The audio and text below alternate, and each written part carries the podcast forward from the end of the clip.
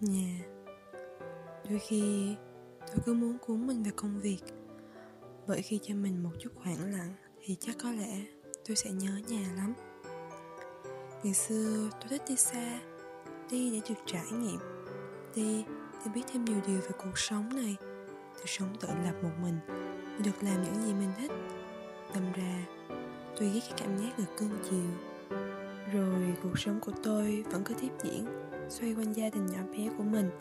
Cho tới khi tôi bước chân vào đại học, Tôi ra đi với tâm thế hiên ngang Và trong lòng cứ mừng thầm rằng Sắp được tự do rồi. Bạn biết đấy, Cứ một, hai tuần Là tôi lại về nhà Theo sự kêu gọi của mẹ. Rồi cái thời gian ấy cứ kéo dần ra, ba tuần Rồi một tháng. Dường như tôi thích Sài Gòn hơn thì phải. Đến khi việc học ở trường Không còn cho tôi thế chủ động Để về nhà theo ý mẹ, Thì việc sắp xếp đối với tôi là điều cần thiết. Tự nhiên, tôi cảm thấy nhớ nhà quá đổi. Thay vì cảm giác được cưng chiều, Tôi đâm ra những kỳ thi kéo dài một tháng, Thậm chí là hai tháng.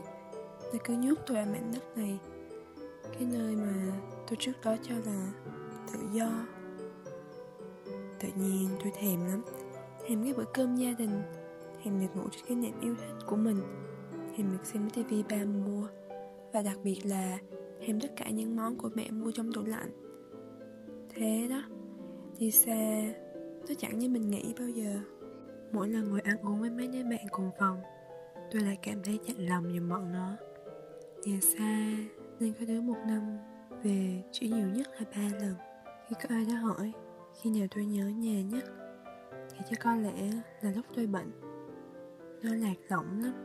Chẳng có mẹ ở bên mình để được nhõng nhẽo gì cả. Thôi kệ.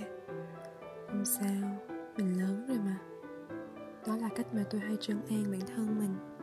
Nếu bạn vẫn đang còn sống chung với nhà, Thì hãy trân trọng từng phút giây quý báu ấy. Nếu bạn học xa nhà, Thì hãy cố gắng thu xếp về nhà nhiều nhất có thể. Và nếu bạn đang là du học sinh, Thì hãy thường xuyên gọi về nhà. Đừng cố tỏ ra mạnh mẽ Mà quên đi rằng Dù bạn có lớn như thế nào đi nữa, Thì đối với ba mẹ, Bạn vẫn là một đứa trẻ. Và nhà là nơi luôn chờ đón bạn trở về.